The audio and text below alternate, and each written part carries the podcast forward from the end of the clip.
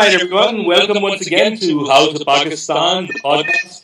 We're starting off with a fresh episode, and thank you for listening to a previous one with the great Sana Mir. Today we've got a fantastic guest. But before I introduce him, let me just say hello to Musharraf and allow Musharraf to uh, you know, make the introductions.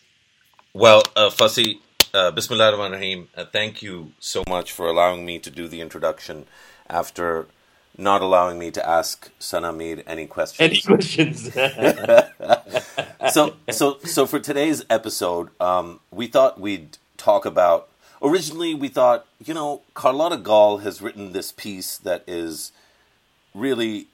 I, I don't have any nice words for it, so I'm probably going to lay off. Uh, and then we thought, well, then then we thought we should do something on this, and then we kept thinking about it, and we were talking about who we should bring in to to help us discern and understand this kind of reporting about Pakistan.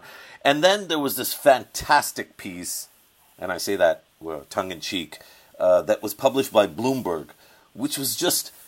I mean, if you could get worse than the piece by Carlotta Gall, it was this piece by I think the local stringer on this was somebody named uh, Mungi, and there was another Bloomberg reporter whose name uh, escapes me, and it was basically a piece about Pakistan about to default, which in the piece itself it acknowledged it's not about to default, and yet the the lead was basically well.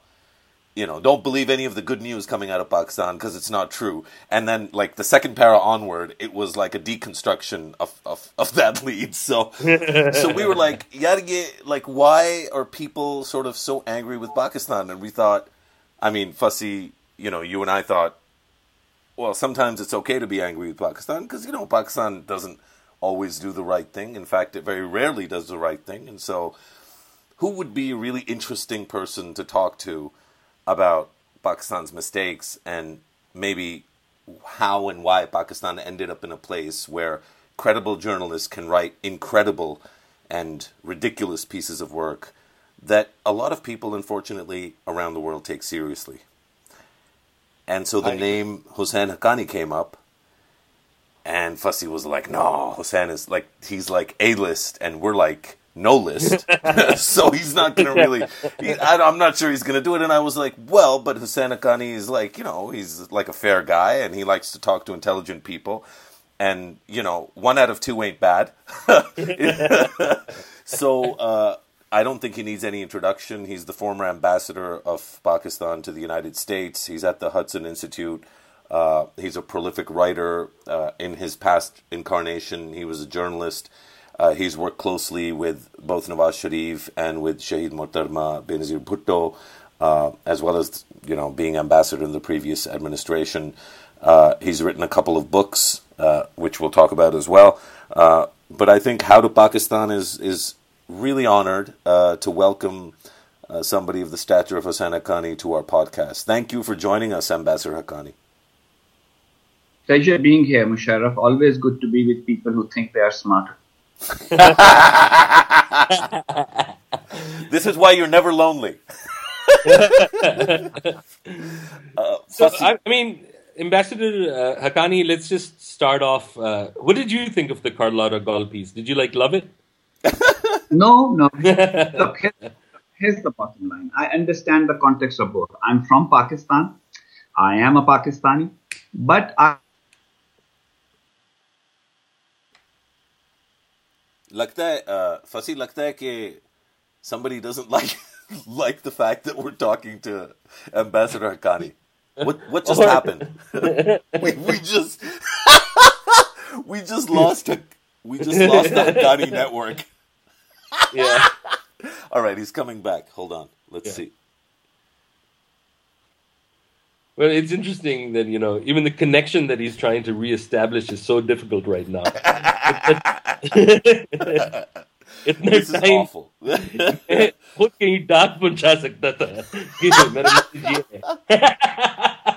This is Skype gate. This is yeah, awful. Skype gate. I wonder if we should start from the top or whether we should I think the world, no, no. We should just continue. Let's, I think the world should know that Skype is anti Haqqani, anti Haqqani, and anti How to Pakistan. And yeah, the okay. I think I, he's back. Ambassador Haqqani? Are you back?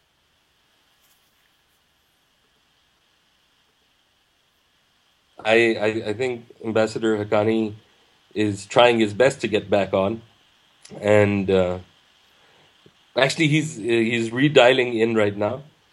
I mean, the other theory for conspiracy theorists is that it's taking him a long time to uh, say, you know, uh, about his experiences in Pakistan and you know uh, why things are better now. But once we have him, I'm sure he'll continue he was he was going off. You know, but, Uh, so basically, you're saying that he's buying time to come up with like a like a uh-huh. reasonable. Yeah, it's it's a very beautiful country, four provinces.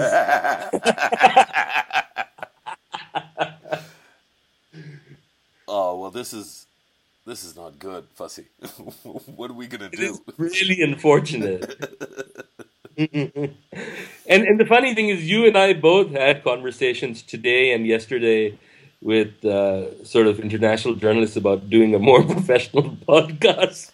yeah, so much, so much for that. I, I think so I think he might be back. Hello?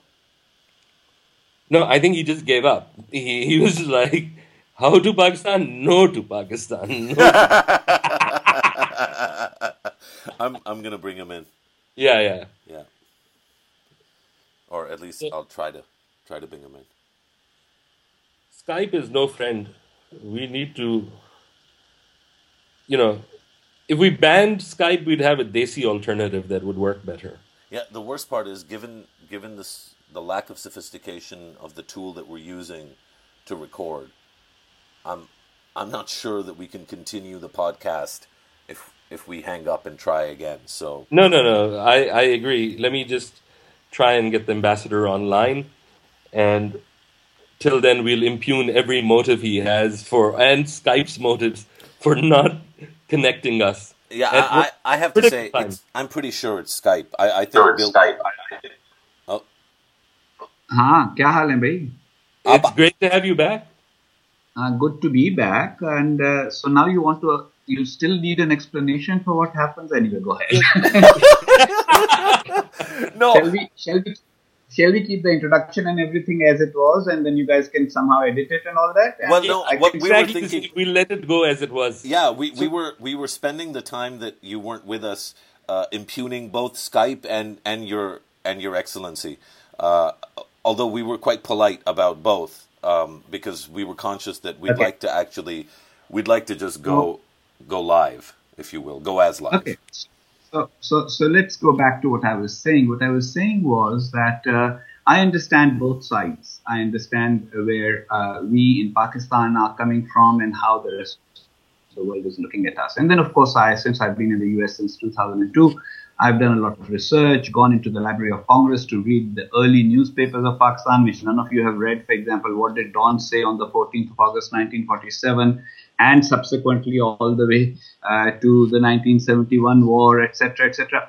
Here's the bottom line. The bottom line is that we in Pakistan are actually victims of our own narrative. And our narrative makes us look at ourselves very differently from how the rest of the world looks at us. And then we get annoyed when the others look at us and say how they look at us. Now, no, let's but... take Carlotta Uh, hold on, let's take Carlotta. Okay. What is your objection to it? Both of you. Start listing. Oh, I don't have a list. I stopped reading when she when she impugned Pakistan for, for creating and sustaining Daesh. I thought that she had jumped something much larger than the shark, and that was the end of the conversation for me. Fasi is a much more tolerant person, so I think he read the whole da- he read the whole damn thing. So I I, I agree with uh, many of the things that she mentioned, but there were two things that ले तू तो अभी से फिसल गया there were two things that did like where I agree and where I thought that again there was a jumping the shark element. I do believe that people have gone from Pakistan um, to fight for ISIS or other groups. However, to somehow suggest that you know we're part of a much broader uh, you know uh, effort by the state to engineer in other countries as far as the Middle East I think I think that was a ma- massive jump to make, And the second one, so many, which one of you knows the history going back all the way to 1947, for example? Not the history that's taught in Pakistan studies, not the history that's shown on television on 14th August, but the real history. So, the, so the real history. wait, but the real history. We're talking about Daesh, or are we about to go into magnificent come delusions? Come to Daesh. Let's come to Daesh. Let's uh, before we come to Daesh, let's go back into history. Let's be honest. Try and see things from other people's point of view. Fact of the matter is that in 1947-48, if you look at the Middle East, the Middle East were all settling in into Arab nationalism, secular nationalism. Turkey, of course, was Kemalist. Iran was under the Shah. Uh, and the Arab countries were actually fighting for a secular nationalism under uh, Nasser came about in Egypt two, three, four years later. Uh, but you know, Egypt was going in that direction. So were the uh, Arab countries like Syria and Iraq. The only country in the world at that time that was espousing pan-Islamism was Pakistan. In 1948, the finance minister, um, Mr. Ghulam Muhammad, who later on became Governor General, he actually uh, started speaking about uh, Islam as uh, uh the panacea uh, at a state level. And okay, but all wait, the hold world, on, hold on, Ambassador Haqqani. Ambassador Haqqani. Hold on, all the world from the Muslim Brotherhood of Egypt to the Grand Mufti of Palestine ended up in Karachi at one point. They actually lived in Karachi. Saeed Ramadan did. Uh, um, the Grand Mufti of Palestine did. So the reason why I'm saying this is I'm not saying Carlotta is right. All I'm trying to do is explain the context. The context is that here's a journalist who kind of looks at us as the center of Islamism, which we don't necessarily agree with, and especially the Pakistani elite doesn't, and we get, get annoyed because the word in the headline always is Pakistan does this, and then Fasi says, I'm not that Pakistan, and Musharraf says, I'm not that Pakistan, and what does Ambassador says, Haqqani, what, what does Ambassador Haqqani say? Well, Ambassador Haqqani says that Pakistan's role in Islamism and pan-Islamism is underappreciated by Pakistan's elite. And many of us actually have a vested interest, vested in the sense of loving our country, not in a bad way, but a vested interest in trying to play it all down. The intelligence on it all, the research on it all actually tends to show that a lot of the things people say about if they are not 100% correct, they are 60 to 70 to 80 to 90% correct. Okay, for example. So, but what's the, so here's the larger point. Question for you. How many people got, got annoyed when in 2006, it was, I think, or 2007, that Hamid Karzai said that we have intelligence, the Afghans had intelligence that Osama bin Laden was in Pakistan. Well, guess what? A few years later, it turned out right. So all I'm saying is that a reporter like Carlotta Gall who's trying to compete for space in a newspaper, if she picks up that stuff and embellishes it, I understand it. I don't agree with it, but I understand it. And I also understand the frustration of my countrymen who say nobody has a positive image of us. What's going on? Why do these people write this kind of stuff? Well, I think the so I mean a couple of things. Number one, you know the um, uh, Nasser took over in '56, which was almost ten years after the creation of Pakistan. But but that I mean that's just a factoid. That doesn't really it doesn't matter that much. Here's what really matters. I, I, did point that out that 1952 Nasser came, but what I'm saying is that Egypt was already even under the Wafd party. It was aspiring for secularism. So when, when when the first Pakistani envoy landed in Egypt, I don't know if you remember this story. King Farouk turned around and said to him, please don't lecture us on Islam. As far as we are concerned, we know that Islam was founded by Muhammad bin Abdullah, not by Muhammad Ali Jinnah. The point is that the creation of the state of Pakistan was accompanied with this enthusiastic Islamic uh, sort of identity that at that time was not being pursued by other countries. So in some ways, as far as the Islamist narrative is concerned, Pakistan has been a special place for it, and we shouldn't disown it. No, we no, nobody's disowning it. But when I when I hear people t- sort of use the example of Egypt to put Pakistan down, I think seriously, like, have you read the papers no, recently? Just add one uh, one little thing. That's correct. This this narrative is flawed. Look, I think that all of you have become too defensive nations look somebody asked me you know how people call me traitor sometimes and all that i said look my definition of patriotism is my country right or wrong but to uh, keep right when it is right to set right when it is wrong there's no harm in letting people criticize, including ourselves. This defensiveness of, oh gosh, they're bashing Pakistan. Nobody's bashing Pakistan. Somebody's criticizing it. You can defend it. Let's stick to arguments instead of just assuming that people are running Pakistan. But here's down. the difference, uh, Ambassador Haqqani. You're talking to Fasi and Musharraf, right? And and so and both mm. both these individuals. Now I'm referring to myself in the fourth person. That's fantastic. So both these individuals sort of have a track record of criticizing Pakistan when it's wrong. Uh, but I'll speak for myself, but I also have sort of a serious commitment to actually trying to be trying to be fair uh, trying to identify, even when institutions that I'm not the biggest fan of, when they get something right, to say, hey, well done. Because I believe that when you encourage somebody who hasn't done things right for a long time by saying, hey, good job when they do something right, you're actually encouraging that kind of behavior. My problem with, and the reason we picked up on Carlotta Gall's piece and this Bloomberg piece is because there's a gratuitousness to the negativity that they've adopted. That a lot of the criticism. Sure, that's, that's comparable. That's comparable to the gratuitousness that comes in Pakistan in attacking these people. I mean, I hope you remember that Carlotta Gall was physically beaten up for being in Quetta. Uh, by people that were identified as belonging to Pakistan's intelligence service. So if she gets personally angry, and by the way, her father was very friendly to Pakistan. Uh, she's the daughter of Sandy Gall, who actually uh, supported Pakistan throughout the war against the Soviets and much later as well. So she actually was very friendly. Look at her entire record. She was very friendly to Pakistan and she just turned on. And I understand. Look, all I'm saying is I don't slot people into enemies and friends just because of one piece. I look at their whole body of, of, of, of, of writing. I also understand, since you and I also have private conversations every now and then, Musharraf, I also understand where you guys are coming from. Look, you feel Pakistan's struggling, we are doing so well, we are improving, and yet nobody is appreciating it. Well, guess what? When you have a long history of uh, sort of having a narrative that does not jive with the rest of the world's narrative, then, then there's some time to just take a deep breath and say, okay, they'll say all of this, let's set things right, and eventually they'll all come around to accepting that I think, uh, Ambassador Haqqani, one of the things that I'd be interested in also is that while I agree our experiment on flirting with Islamism has had severe consequences and problems, those that I mean, we're responsible for a lot of what we're uh, the mess we're in today. But I think one of the contentious pieces uh, on uh, what Carlotta was saying is the and since I mean you you're much more knowledgeable than us, but I mean the fact that suggesting that let's say Pakistan's flirtation has gone to another level, whereas if this piece had been written in 2011, I would have probably said, you know, there's enough margin of error here that it could go either way, and of course there were a number of things that happened subsequently that made us look very bad and which are questions that are still unanswered.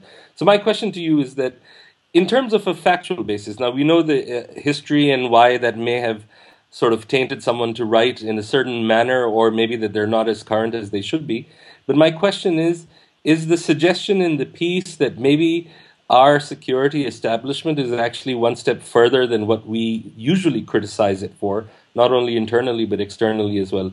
Do you think that that assessment that she's made is correct or not? Do you think the Pakistani state is actually supplying people for ISIS? I am not physically there, so I really have no idea. This is the kind of journalism that some of the you people who are there should be doing, checking it out. Is she right? Is she wrong? Here's the bottom line. The bottom line is that there is a history to it.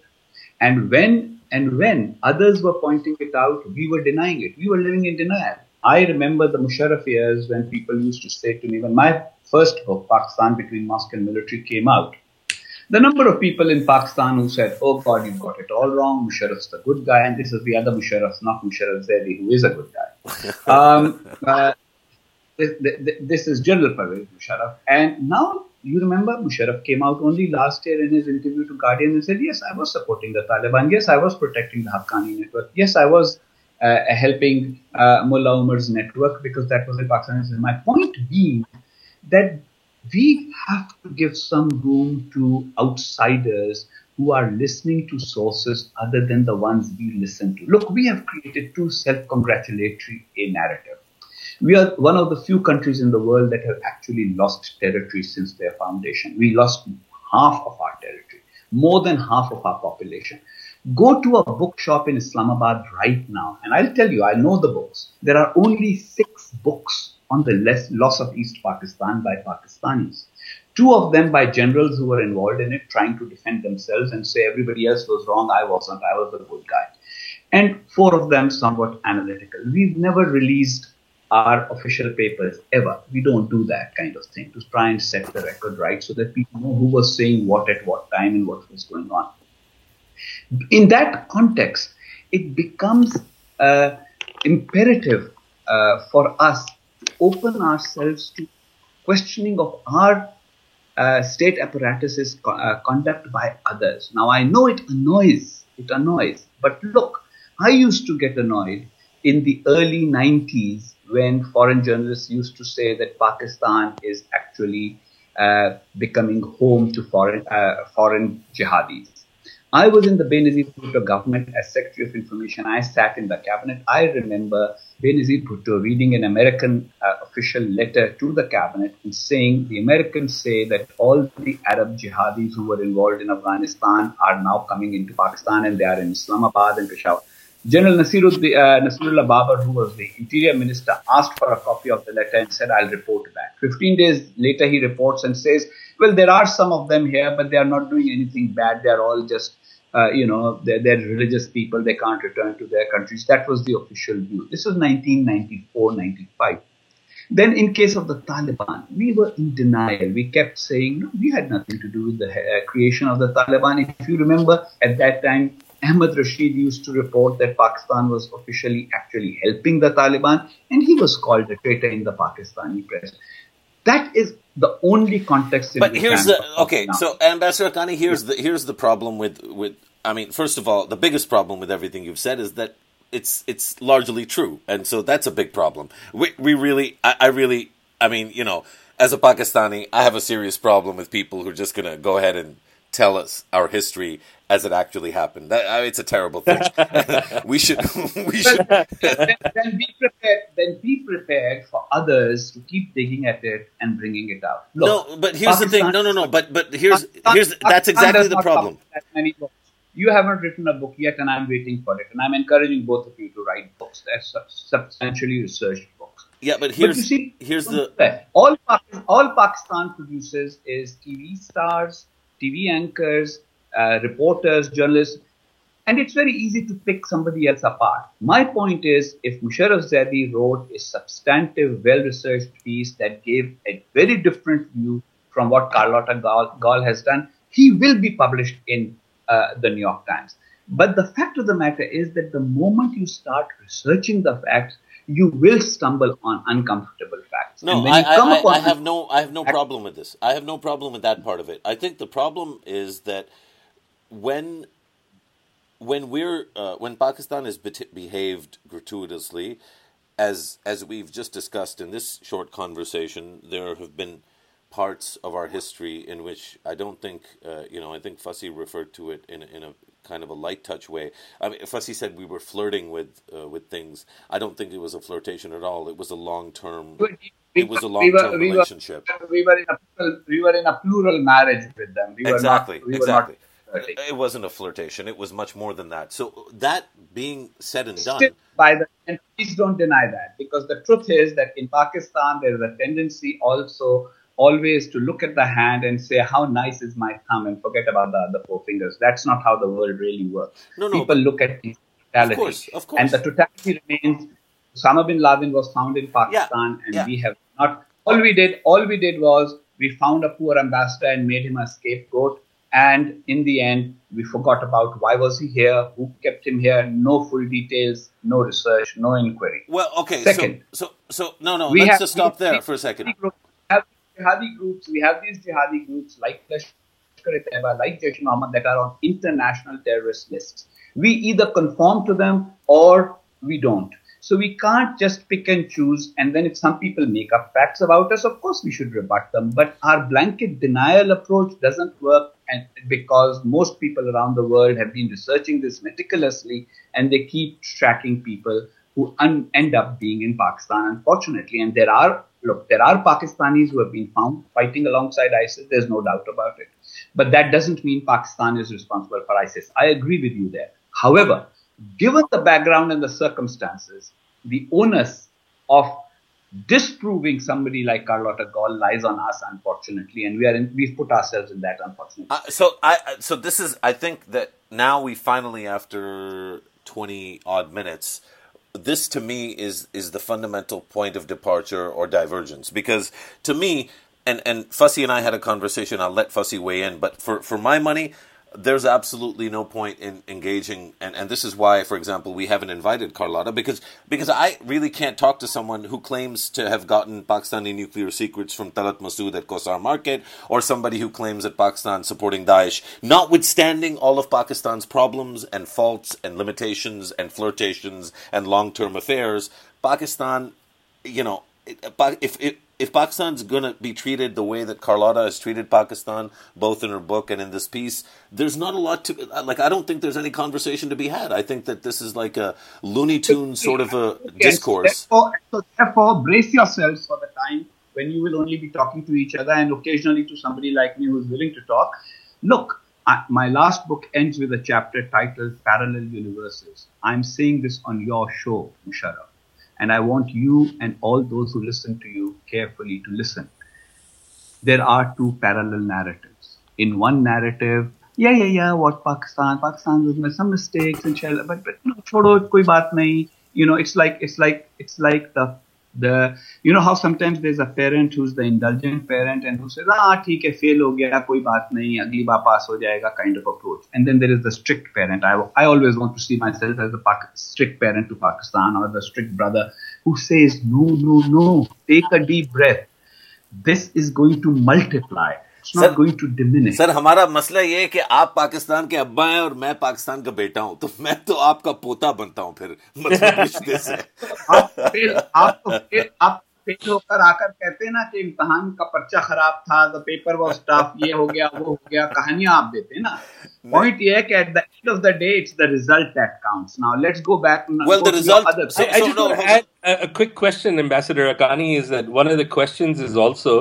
that given the recent shift, whereas we know that there have been exceptions to the policies and uh, on uh, sort of um, insurgents and militants in our territory and you know some of our uh, relations with the neighbors, but given how monolithic in some ways immovable the security apparatus is in this country, the fact that it's moved in any country, much, it's like that in any country yeah, yeah. So the fact that it's moved this much. True, don't make that sweeping statement. Let me correct you like I would a student in my class. Uh, no, not every country. The United States, for example, moved from being the enemy of Russia and China to being China's big patron. It took 20 years. Ambassador Haqqani, it no, took 20 years. No, the security no, establishments, the security establishments in all countries are large immovable objects that take a long time to change direction. Nope, nope, nope, I will not accept that because the fact remains that uh, once the government decides, uh, then the security establishments start adjusting accordingly. They do not call part of the no, no, no, no, no, absolutely not. Part of the decision, part of the decisions that governments make, part of the decisions that governments all over the world. But we can't take all governments as equal as well. I mean, we've got a lopsided power structure here. Hold on, hold on, hold on look, this this is another defensive approach. No, it's know. not defensive. Like it's factual. I think we not. have to we have to discern no, between no, being factual and being. No, the United States hasn't had four coup d'états for God's sake. So nobody's suggesting. Not, nobody's suggesting they've had four coup d'états. Down, listen to an argument in full before Uh, uh, coming up with no, your but, defensive no, no, no, but there's a see. You, if you paint the other side as suggesting that we're suggesting that the U.S. and Pakistan are, are equal, that's not what's been suggested. Exactly. What has been suggested is this business about security establishments are immovable or even no, they're not. Yes, they are. Once, if you you keep saying okay no yes no yes then بات کیا ہوگی؟ بات سننی نہیں تو اپنا کام کچھ اور کرو میرے پاس بھی بہت سارے کام ہے طریقہ بات کرنے کا۔ دنیا میں ہر جگہ everywhere in the security establishments are part of decision making. They do not always have a veto. They have a veto in totalitarian states. So, for example, in the Soviet Union, they had a veto when Khrushchev wanted to normalize with the United States. The security establishment said, don't. And so that's, and the security establishment prevailed. But in most liberal countries, the security establishments make adjustments. Number one. What Number do you mean by liberal? What, what, what, what do we mean by liberal? liberal societies are societies where there is some fluctuation in who can rule and who does rule and what decisions and So, policies so is. India is India a a- liberal country? It's a political, it's a political science term. Absolutely. And India is like that too, by the way. And does India occasionally have uh, greater deference to its established security establishment? Uh, the civilians listen to it, yes, but it's a process in which there is a give and take. For example, Indira Gandhi overruled her security establishment in 1973 when she signed the Simla Accord without insisting that Pakistan accept the line of control as the international border. The, inter- the documents have been released. Many of those documents are available. They are cited in both my books, actually, in which the she said, I don't want the civilian government of Zulfikar Ali Bhutto to fall to a coup d'etat because I'm pushing them too hard. So my point being that the security establishment wanted her to take a totally hard line, say, you know what, we have several thousand, uh, tens of thousands of uh, prisoners of war, let's hold them and hold them as ransom to settle the Kashmir dispute. And she said, that's not practical, let's not do it. The flexibility in Pakistan is a lot less, a lot less. Sure. Every civilian... Nobody nobody would every- argue that. You were just arguing that because No, you no. sometimes because these days you're on a high horse on this particular argument so you, therefore you don't i mean you're younger than me so i can take the liberty of occasionally uh, uh, sort of scolding you on this. Calmly listen to the context. And this comparison of security establishments are immovable objects security establishments also try to be realists. And they often are open to other ideas. So Second World War. General Patton says, We are in Europe, we've defeated the Nazis, we might as well now turn and start defeating the Soviet Union. The President of the United States says, That's not feasible, the nation is tired, we can't fight another war. Back off. Okay, Patton- so here's again here's the problem. Patton goes public with it sometimes learn. Nah? Do you know the whole history of Patton's? No, but Patton's can I be honest what? with you? I, I don't. I'll, I'll, be honest with you. No, you have to care. You have to learn. Musharraf, if you're not interested in learning and you're just going to read Pakistan studies books at me in better English, I don't need that. Uh, I've well, studied them. I, I, think, I, was, I think, I mean, you can be. That's slightly unfair. I think. Look, we're trying to uh, uh, just put one context in. I mean, you've been an ambassador. You've been there during one of the most trying times, and I mean, even in your own work, you must have realized that in order to get things done, there was a very realizable, very obvious degree of what space you had and didn't have. And then I'm wondering is that at the same level is like from the foreign world interacting with Pakistan, is that, you know, you don't want to push it over from what it can or cannot do and within the ambit of what's possible is sort of our question right now. Because even i agree with you. Some of the larger issues would you like it that the security establishment is totally subservient to the civilian side is perfect. But in terms of what is happening the question on uh, what we could have imagined maybe three years ago and what we're doing today I, I don't think anyone could have said that that was even possible then. And and that's the whole point. I, I, I mean, of course, it's important to to know. I, I beg to differ. I would say that, for example, after Musharraf, it was a different generation of, of course, there wasn't podcasts, but there were television anchors who were saying the, making the same argument on behalf of General Pervez Musharraf. The amount of things he's done, the things that have happened, the turn we've taken, it's amazing, it's amazing. Read. That's why I keep saying, go back into the past, examine, open yourself to contrary facts. Look, I have always been a contrarian. So I always like arguing with myself, which is why I have changed and evolved. I mean, I say that people who don't argue with themselves and their own arguments cannot change their point of view. Argue with yourself and say, okay, here's a, a, a- an American who put faith in Musharraf and spent a lot of money and after eight or nine years realized that many of the things that were, they were told were happening weren't really happening. I, I think we And- keep trying to, uh, Ambassador Haqqani, we keep trying. Uh, so we've gone back into sort of history from 1947. We've we've No, talked. without, without history, there's nothing, Musharraf. no, no, no. But uh, Without yeah, but but we, we always determine their behavior towards others based on history. What you want, what you want is, you want to make a declaration and say, "We've changed, ladies and gentlemen. Carlotta Gall, get get in line, accept that we've changed." Why the heck aren't you guys accepting that we've changed? What's wrong with you? And we cut your sentences halfway if you say uh, that you know this is not how it is. when da, you da, da, listen to this this- podcast, I don't Hey, think I don't think. That's not how the world works. and with all due respect, with all due respect, Sharaf, you will continue to have this problem. You will continue to talk to Pakistanis, and Carlotta Gall will continue to talk to the rest of the world. And if you want to bridge the narrative, open yourself to my arguments a little bit. Take a deep breath and say, does he have a valid point? Has how has can the has the how can we now how can we now make the argument that we are making a change by first acknowledging some of the mistakes of history and saying yes but if we do not here's the other part of it we just also don't acknowledge look when i say i was wrong before then i can make the argument of why i am have right you today. have But you if I ever been say I was wrong? right Have, then, have you I ever did, been wrong? all my life, man. I mean, I'm open. I'm open. Hey, I, I'm probably wrong in having agreed to talk to you right now. So my point is, one has to be open to the idea that Ambassador you साहब are आप तो wrong. दिल पे ले गए नहीं नहीं I don't think भाई नहीं लिया आपके कान पे जुमला मारा है नहीं, अच्छा नहीं। मैं ये कह रहा था میرے کان میرے کان بہت ڈھیٹ ہیں۔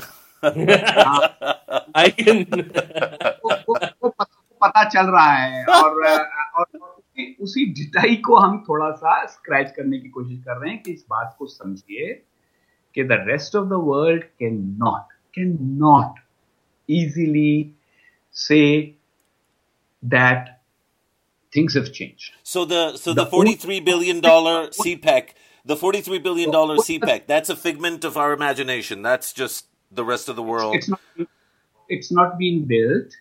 Number one. Number two, it's going to take uh, 10 to 15 years, and at every stage there can be a change. My point And- is, and you're now, hoping that there is.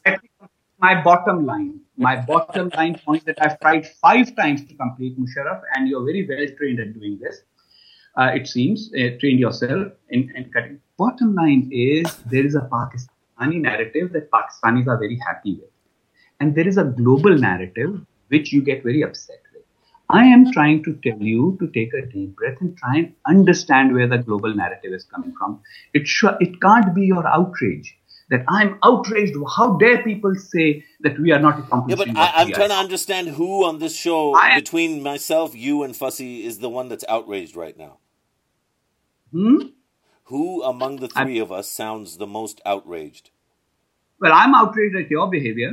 Really? Uh, because, because you in, keep interrupting instead of, you know, like we had that silly little, yes, it is, no, it is, which is not a form of argumentation in my, uh, in my book. Yeah, but- but no, no, no. I'm not outraged. I'm trying to explain global outrage with Pakistan. no, but but it I- isn't I global. just It's like to two add, uh, articles. And I'm trying, and I'm trying to tell you that there is a reason why every few weeks there's no conspiracy. These people don't even talk to each other. There is a reason why every few weeks or few months there's an article in the Guardian or in the Telegraph or there's one in the New York Times. So there, instead of getting upset about it, take take a step back and say, okay, how do we correct it longer term?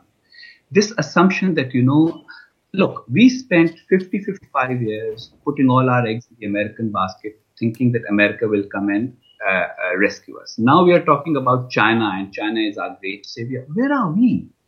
We publish, we are a nation of 200 million people. We, 200 million people, half of whom are literate, and but we produce fewer books now produced in Romania every year. Yeah, but year. this is see I, again. I, this More is books this books is more books are published in Urdu in India than they are in Pakistan. What's going on? Why is it that Pakistan ranks 149th out of 170 countries in higher education? So there is something that we need to reflect on.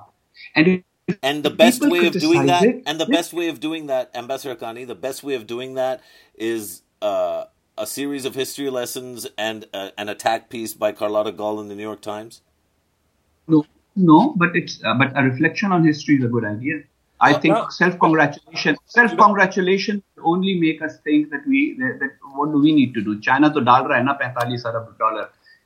Ambassador uh, I just wanted to ask which, a question which, which is a bit which, broader. Which is my feeling that which is my feeling that many of you are actually deep down. If you scratch the surface, that's what you're doing. You're adopting that. You are not willing to come to terms with history. People will throw history at you, so master the history yourself. But instead of every time I refer to history, Musharraf jumps in his seat as if uh, I've said a dirty word. But that is I- reality. I, I think the question is also, I mean, the point made earlier is that I see where parallels of history come in, but also that, you know, as new developments take place, giving its rightful um, sort of importance to that is also important. But one of the things that I think a question that comes out of this so it's also like when you, look at Carlotta Gall and you know she's got a book and she talks about the wrong enemy and it's a question of how the engagement is going on between the United States and Pakistan. So if you had to think from the American perspective, how would you correct course from their perspective which would suit their interests? Well, I I won't get into that. Uh, I will let Americans talk to you about it whenever you can find Americans to talk to you about it. Uh, my bottom line is that you see this whole business about course correction, taking it as lightly as you people seem to me to be taking it, uh, is just where the problem comes from. Look, it's not that you did something small. It's not that we did something small this business about that was then we are on the right track. No, we have basically consistently shared falsified versions of events with the rest of the world. So the rest of the world wonders whether the events or the uh, narrative that is being shared with them today is true. So the onus is on us to prove that no, no, no, we have changed from being, uh, shall we say, falsifiers of facts to people who are now really changing and telling the truth. And that is where the problem comes from. Now, as far as American policy is concerned, I think the Americans already are figuring out a new policy. On the one hand, they want to remain engaged with Pakistan. On the other hand, uh, they want to change the nature of that engagement. Uh, I don't think any decisions will be taken until after 2016 presidential elections. So everything is going to continue the way it is continuing. But very frankly, I am from the school of thought that does not consider a decision to give more aid, for example, as some kind of a vote of confidence. I see it as a form of, oh God, this is the way, this is the only way we'll get them to do anything.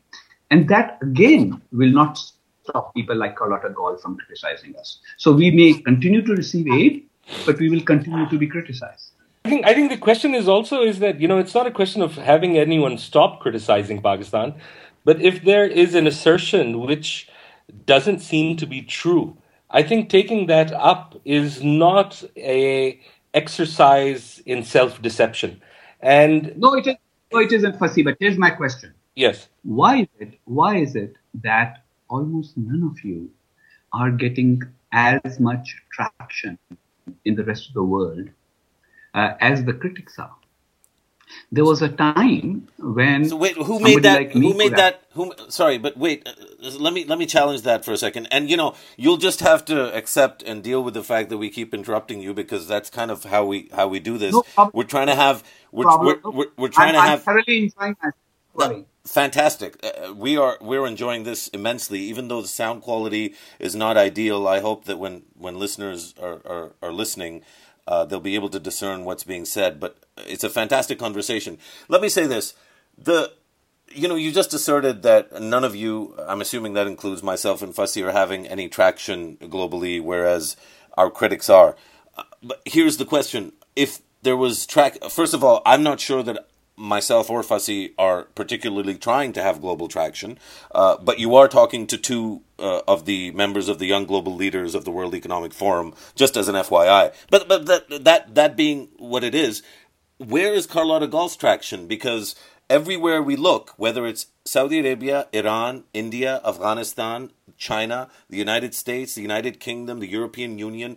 Everywhere we look, there is a clear attempt uh, to engage Pakistan and to sustain that engagement. And some of it is uh, painted in a certain way by critics of Pakistan. But for the most part, particularly during this government, but even the last couple of years, maybe the last three and a half, four years, in fact, the entire era of, of Zardari being president was essentially a, a time period in which there were ups and downs, of course, and there was a terrible down with the U.S. in 2011. But for the most part, the international community recognizes the both negative and positive externalities that Pakistan can give to the world, and therefore the idea of isolating Pakistan is a it's been a non-starter for a long time. So I don't think the Carlotta Galls of the world have any traction at all. And Musharraf, just I want to add one quick thing is also on the question of traction. I think the fact that it appeared as an opinion piece and not necessarily a reporting uh, piece filed that also says a lot even, about even it. Even New York Times go sharmari thi. yeah, so, so I'm just I'm just saying is I, I think we've used it here as a point for open-ended discussion but not necessarily one that describes whether this has too much traction or not. But it's an interesting assertion that's been made, and I think it deserves to be challenged. Okay, now let me explain what the assertion was because you misinterpreted the uh, assertion. The assertion was not that Carlotta Gall piece because unlike Musharraf, I don't get obsessed about pieces. Pieces come and pieces go. Uh, it depends on the piece. sir, sir, jab piece, jab, jab piece itna I took pieces seriously. Leg I piece. took pieces seriously. If I took pieces seriously, then all the stuff that's written about me uh, in Pakistan, including including since I'm a student of history and somebody who remembers history, certain pieces by a certain Musharraf Zaidi, I would not even be talking to anybody uh, uh, sort of, you know, uh, speaking from there. So my point is, it's not about traction for the pieces, and it's not about isolation, and it's not about engagement. It's about whose narrative is believed. Let me assure you that the people who are criticizing Pakistan are laying the foundations of an argument that has much more global traction in the sense that a lot of it is in books whereas a lot of what you people say is only in television, radio, and uh, presentations, as well as in small articles. Again, as I said, articles come and go. Uh, a narrative is being built. Now, Pakistan had a positive narrative all the way from about 1947 to about 1999, maybe 2000. And even after 9 11, there was a very positive narrative all of a sudden. Well, you know, a little bit of they went with the Taliban, but it's the bastion and it's going to change everything, etc., etc., etc. Now, I know that being young Pakistanis who are sitting in Pakistan, you have embraced a narrative and you're all very enthusiastic about it. But open yourself at least to the suggestion that it may not necessarily be as big a deal as you think it has become. Going to the World Economic Forum, World Economic Forum will always invite people from important countries, and nobody says Pakistan is not an important country. The fact still is that when I was your age, and even younger than you, I could travel to more countries without a visa than you can travel now. That is a fact. More and more restrictions have come on. Fewer Pakistanis are being allowed to immigrate nowadays than before. We, our presence in academia is diminishing compared to other, uh, others, compared to the size of our population. And what I meant by attraction was we can write five articles in the news in Pakistan, but the New York Times is still the New York Times. So whether the New York Times runs it as an opinion piece or as a news story, it is read by certain people and it does influence their view and perception of us. Okay, Just perfect. To So, finish so it off, when I when I became ambassador in uh, uh, in May 2008, only half of America used to look upon Pakistan favorably. One year later, it changed, and we actually had something like 66% favorable view, which was an improvement. Now we are down to about 78, 79% having an unfavorable view. Now, America is only one country, but let us look at others. Why is it that Sri Lanka, which did not have a visa for Pakistan from 1947 to 2007, now has a visa requirement for Pakistan? It's a restriction, an undue restriction. Okay, there so- was a, so there were more, that's a perfect more setup. That's a- airlines flew to Pakistan. Yeah. More airlines flew to Pakistan 30, 40 years ago when Pakistan was poorer. and uh, Pakistan had less money, and Pakistan had uh, uh, uh, uh didn't even have yeah. nuclear weapons. Perfect. So That's that the perfect setup. Ambassador Haqqani, that's the perfect setup because that really brings me, at least, to the core question that this whole discussion is about for me, which is knowing how bad Pakistan has it, knowing the skill set that you bring to the table and the brilliance that you have in terms of understanding communication and understanding the rest of the world and understanding how narratives and discourses are constructed and deconstructed and reconstructed. Knowing all this and knowing how much you love Pakistan, that's something a lot of people don't know because they assume a bunch of things about you. But I know, knowing you and knowing how much you love Pakistan and knowing everything that you know about how the whole world works, isn't this especially right now, where Pakistan has made a number of improvements, not perfect by any stretch of the imagination, isn't this the perfect time for Pakistan to be served by the Husain Haqqani effect as opposed to Husain Haqqani sitting on the side and rationalizing Carlotta Gall's pieces? Isn't this the time for, for you? If you had in one year the impact of 16% on, on the US opinion polls, imagine what you could have had if you'd been working for Pakistan since. This is why, for me, Memogate, Memogate's not a tragedy for Husain Haqqani. Memogate's a tragedy for Pakistan. Why, why shouldn't somebody like me expect and, and be upset by the fact that Husain Haqqani isn't on, on, on the, on the side that says, you know what, Pakistan's made a lot of mistakes, but this is the time for renewal and for changing gear and for changing direction. And there's a number of good signs, and let's build on those positives and let's try and eliminate whatever negatives are left. Well, Musharraf, first of all, uh, very kind of you to, to praise me uh, so much. Uh, I'm not worthy of that praise, but all I will say is that nobody can help uh, anybody who does not want that help. Uh, so I cannot represent somebody who doesn't want me to represent them all I can do is express my opinions. Uh, there are roles that people play, and as an academic, my role is different. As ambassador, it was different. Uh, if tomorrow I am representing or uh, uh representing the government's uh, uh, perspective, I will definitely present it in the best possible way. No, but, but why then, does it have to be either or, Ambassador Haqqani? Why why do we why do you have to be ambassador or minister in order to in order to project Pakistan's positives? No, I'm still projecting Pakistan's positives. But you see, here's the problem. Even as ambassador, people used to say he's America's ambassador rather than Pakistan's. But that's what I was doing even then. I was projecting to Americans Pakistan's positives and to Pakistanis my critique of what we need to do, which is always the best thing to do when you're in the middle. When you are being listened to by both sides, when you have the opportunity to be heard by both sides, that's what you ought to do.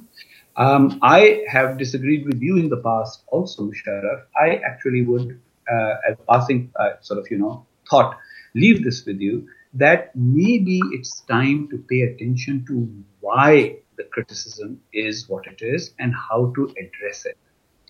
And the defensiveness that defense, uh, look, nationalism has many, many uh, manifestations. One of them, of course, is an aggressive manifestation. We hate people who criticize us. We hate people who attack us. Then there is a defensive manifestation, which is any criticism of us is bad, and it's coming from people who are evil and people who are not doing enough for us.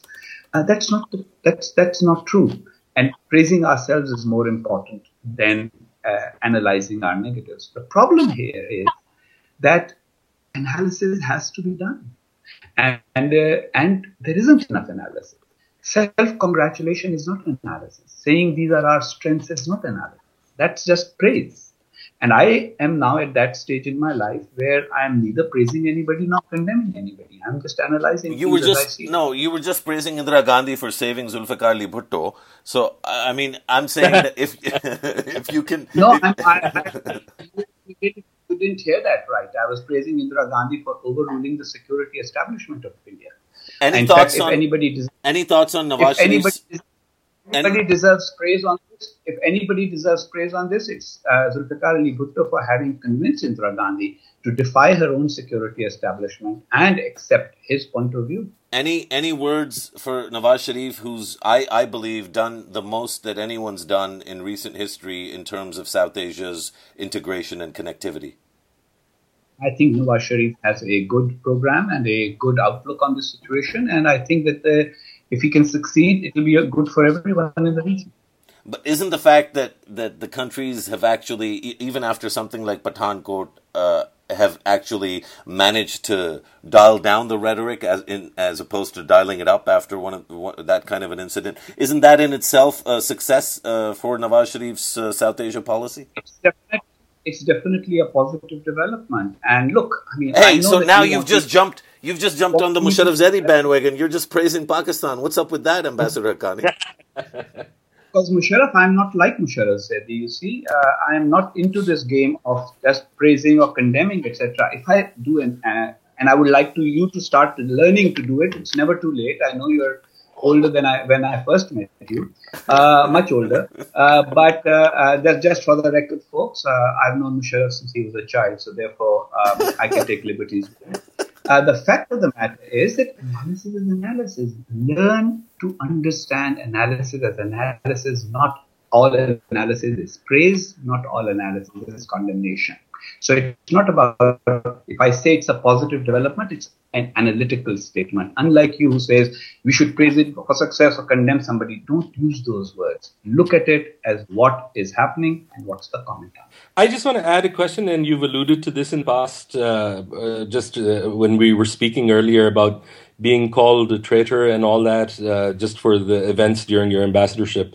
And also, one of the things is that even now, um, when you make the news, do you are you cognizant of the fact that you're actually in a very special, unique position because you have uh, such an insider view of things that your words might have greater truth? Because I, I, I found it interesting that your comments on the F 16 sale, for example, and then when I looked into it, they were far more nuanced than they had been reported subsequently. So, you know, just the the fact that you wrote a book so soon, that um, you know uh, you're commenting now. I mean, how how do you take that into account when you well, do, do look, your recent roles? Look, where you're sitting, people will distort and people will shout and people will raise their voices, which is how unfortunately we've become. We will distort uh, things because we want everything to be overly simplified. It's either praise or condemnation. It's either I was simply asked a question, what do you think Pakistan will use its F-16s for? And I said Pakistan will use its F-16 for security against India, which is what they are intended for. Pakistan already has 76 F-16s. If it gets an eight uh, extra F-16s, even with precision munitions, that's not what is going to be uh, the function, uh, the, the main function. Fighting terrorism is not going to be the main function of that particular platform or plane. So that was distorted. He says, don't give F-16s to Pakistan. I never said that in that many words. As you said, it was a much more nuanced position. But look, one has to decide what one wants to do, Fasi. Uh, there was a time when you start sort of, you know, your life and you say, okay, I'm going to be a print journalist. Then you decide I'm going to move on. Then you decide, for example, to start a pod- podcast. Then you might be doing other things. I have decided that my role in life now is that a scholar and academic and an analyst, and that's what I'm doing. And more importantly, my point of view is heard around the world. It is, for example, my articles are carried by. It's it's funny when I find that you know my articles being carried as far away as somewhere something like the Seoul Times or or, or, or some strange newspaper in Africa. But that's the advantage of being uh, sort of being able to uh, have an and bring an analytical touch to things instead of just being simply an advocate. And, uh, you know, as ambassador, my job was advocacy, and I think I did it very well. Uh, it's not my job to be an advocate, uh, although as a Pakistani, I would like the best for Pakistan. And I think what I say is, in my humble opinion, what will be good for Pakistan in the long term. Well, the other thing is also that being called a traitor is actually fairly common. I've gotten it multiple times. Musharraf gets it quite often. And Absolutely. it's, uh, I think. We, we, change our discourse firstly. We yes. need to have discourse in which we actually start listening to arguments. But have and you have you watched Fox News recently, or or have you followed the GOP sort of uh, the, I have, the... I have never I have never watched Fox News, uh, so so I'm not about to start that at age 59. Uh, but let me say one thing that this craziness, even if if, if the uh, uh, if people draw analogies with Fox News, etc., etc., the point is there always has to be a middle where there is room for discussion.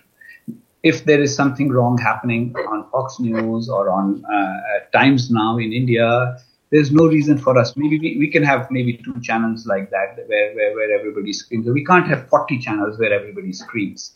Somebody has to actually calmly analyze. Now, for example, I personally am as critical of Carlotta as some of you are, but with one difference. I understand that when Carlotta says something, we can't have this dismissive approach that Musharraf would like me to have about her. I would actually say that why is she saying all this? Why is she why is she going the other way? Why aren't we able to talk to her and uh, say no, but you see your perspective is wrong for this reason and that, etc., etc. Why is it that an we, we, as I said in my book, parallel universes. There is a discourse that is found in Pakistan, and then there's a discourse that is found, especially in the West, but also generally around the world. For example, I already gave you the example of Sri Lanka and South Korea, etc. If they are making certain decisions about us, or if Kuwait has kind of limited visas for Pakistanis completely and is diminishing the number of Pakistanis who work there, there's obviously a fear and a panic about us that is not justified, but that needs to be dealt with calmly not with the emotion that we come to, which is, why are you against us? Just say to people, what did you mean when you say this? Um, can we persuade you otherwise? And maybe also reflect a little bit that maybe our own conduct in the past has contributed to this negativity. So how can we actually say, sorry about the past, but, and then start something new? Instead of saying, don't talk about the past, why don't you see what we are doing right now? See, this is what I really, this is the part, this is, and again, it's true. I, I have known Ambassador Haqqani for a long, long time. And this is the part that's like just so incredibly frustrating is when you start to be reasonable and start making sense. I mean, it took 45 minutes or so, but the last five minutes, that, that was poetry. I mean, to you, your listeners probably made much more sense. All your problem, uh, Musharraf, uh, again, as a friend, is that that you, you often think that disagreement with you is somehow uh, a crime. Whereas it's not yet. It's not yet, but but we're working on no, legislation. It's, it's, not. It's not in the legislative sense, but in your heart and mind, it already is. So you kind of already you always start becoming snarkier and sharper, and that doesn't advance the discussion. The fact of the matter is, it's also endearing in him well, it's endearing. That's why I love him so much, and and and and and uh, never say no to him when he asks, uh, sort of, you know, for for for my participation in anything. But at the same time, there is this. Look, he has this enthusiasm. Musharraf Zaidi is a very enthusiastic person, and I love his enthusiasm. And probably I was like that maybe 30 years ago. Uh, but here's the problem with that enthusiasm. Enthusiasm has to be moderated by knowledge and experience. It can't be, it can't just be the only thing that can drive everything. It's important also to, you know, you, you, you must, there's a Chinese saying that you must learn to swim wide, but you must also learn to swim deep. And so sometimes it's important to go into details. It's interesting, Fasi, that you noted the nuance in my F16 argument, which many people didn't. For a lot of people, it's all about are you for us? Are you against us? Just as a parting note, I'll tell you a funny story. So when the Simla agreement was signed, there was a big function, and I was about uh, 13, 14, 15 at that time. And there was a big function in uh, Lahore in which various speakers were invited to speak about the Simla agreement. So a lot of people stood and condemned the Simla, agreement. Then one person stood and defended it. Uh, he was from the uh, from the government at that time. And then I remember film star Muhammad Ali stood up in the middle and he said, Well, you see, I have some arguments for and some arguments against. At that point, four or five people in the audience stood up and said, Iski ijazat nahi hai. Batao humko haq mein ho ya khilaf ho. Meaning, we won't let you give us four arguments in favor, or against, and then draw a conclusion. We just want you to decide beforehand whether it's good or bad and say good, uh, say yeah, I am in favor and I'm against that is a discourse that I think is not helping Pakistan. there, there is need- just one supplementary question on the F 16 one that just occurred to me. Although in, uh, I, I did see the nuance, but you know, we did use the F 16s to carpet bomb uh, terrorist hideouts when we started off our campaign here in Pakistan. Yes, and they caused much more casualties than That's another question. I agree with that. That it's probably not the way to do it. That's that's not what they are designed for. Look, every every weapon is designed for something. So, for example, a cannon is not designed to do the function of a revolver. Uh, and so, if you if you, I mean, of course, you can say I used the cannon to blow so and so up, just like I would have killed him with a revolver. The difference is when you use a cannon to do the job of a revolver, the uh, damage is far greater. But that doesn't mean anything. I mean, Pakistan uh, will get its F8 F-16s, 76 F-16s plus 8 will take it to 84. It's not a big thing. We are a nuclear weapons power. We already have our security ensured. In case of the jihadis and the terrorists, the decision that we have to make is to essentially start turning the screws on them in our cities, stop their recruitment, stop their training, stop their financing. And I think that there we have had some success compared to the past, much better than before, but for a lot of people, simply not enough. And that is something we should recognize rather than get angry with those who say, look, when, when, when, whenever there's a glass half full, glass half empty argument, the people who want people to recognize that the glass is half full do get angry with those who say, but it's half empty. Why don't we just say it's our glass? Let's take care of it. If it's half empty, let's fill it a little more. If it's half full, let's appreciate that and still fill it a little bit more. That's what is needed. And instead, we just get very offended and seem to have very thin skin to other people's criticism of us. What? We need to have a thicker skin. Well, I All think right. I we'll, we'll, bring it to a close now. Uh, Ambassador Haqqani, it's been great speaking to you. Um, and uh, Musharraf, anything? Well, just that you know, I mean, the fact that we wanted uh, to to speak to you about this, and uh, and I thought uh, uh at at times, you know, uh, we're quite open to hearing the not just the short argument, but the long argument as to how we got here and what we need to do to get better. I think it's really important that Pakistanis continue to have exposure uh, to Husain Haqqani's voice. Uh, I also think it's really important for Pakistanis to hear Husain Haqqani call out uh, things that are gratuitous, like certain assertions in in the Carlotta Gall piece. So I think overall this has been a phenomenal conversation. I'm so glad we, we asked you, and I'm so so thankful that, that you agreed to do it. Uh, and and uh, of course we'll we'll make up over over WhatsApp later on. But thank you so much for doing this. This was great. Pleasure being here. Thank you. Thank, Thank you so much. Take care, Ambassador Haqqani. Khudafiz. Khudafiz. So, Musharraf, we're back once again, and, and we were also going to discuss uh, another. I, I don't think that even became part of the question.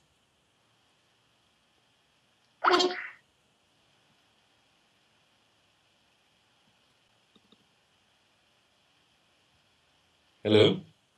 Yeah, Fasi, I can hear you. Okay, yes. So obviously we we were going to discuss something else entirely as well, you know, the Bloomberg piece, but I think that's gone by the wayside. And this was uh, a very interesting discussion. I thought he was brilliant. He's, uh, you know, uh, I, I thought that it was uh, it was interesting um, the the way in which he sort of finished off in the argument that he gave was exactly, in a sense, exactly the conversation that we had about the Carlotta Gall piece, uh, you know, which was that it would have been so much more powerful and so much more useful as a tool uh, for us, for people like you and I, to use, um, you know, domestically, if it wasn't as gratuitous as it was. I mean, the whole the whole sort of argument I have on on critiques of Pakistan is that when they're fair, they actually are enablers for people to actually go out and say, hey guys, look, this is what they're saying in the New York Times. Shouldn't we do a better job? The problem with the Carlotta Gall piece is who can you take it to and still get taken seriously within Pakistan? As important as the rest of the world is, and uh, you know, given given sort of my work on public diplomacy and and and, and that kind of thing, I'm extremely sensitive to uh, you know the way in which Pakistan is perceived. But I think it's really important also uh, to be considerate of how things are perceived within Pakistan. Well, I agree with that. I think the other thing is also that for me, whereas you know, there are parts of the piece that I do agree with. There are assertions that are being made.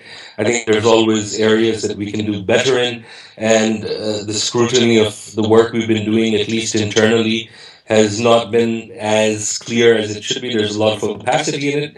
But at the same time, I think making some jumps, especially with unnamed sources or where the assertion has come from, and I do not deny, I think, Pakistan's greatest problem is that it's an extremely loose state. I think one of the reasons why people like to set up base here is because you can have like a fully functioning multimedia office with every technological advance, and yet the government knows absolutely nothing, and you can be in the middle of nowhere while you're doing it.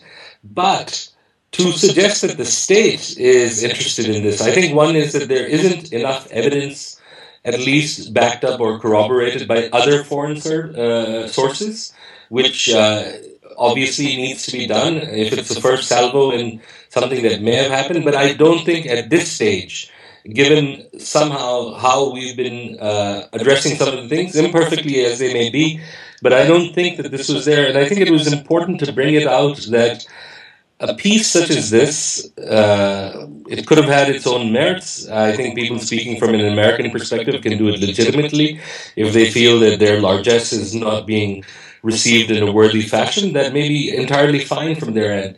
But it has to be grounded in some sort of fact. And I think in this particular piece, this one thing jumps out to you, and then you wonder that, you know, what is the veracity of the rest of it? And I think it's important to discuss it, it's important to bring it out. And I, I see the ambassador's point that, you know, not to be offended by it.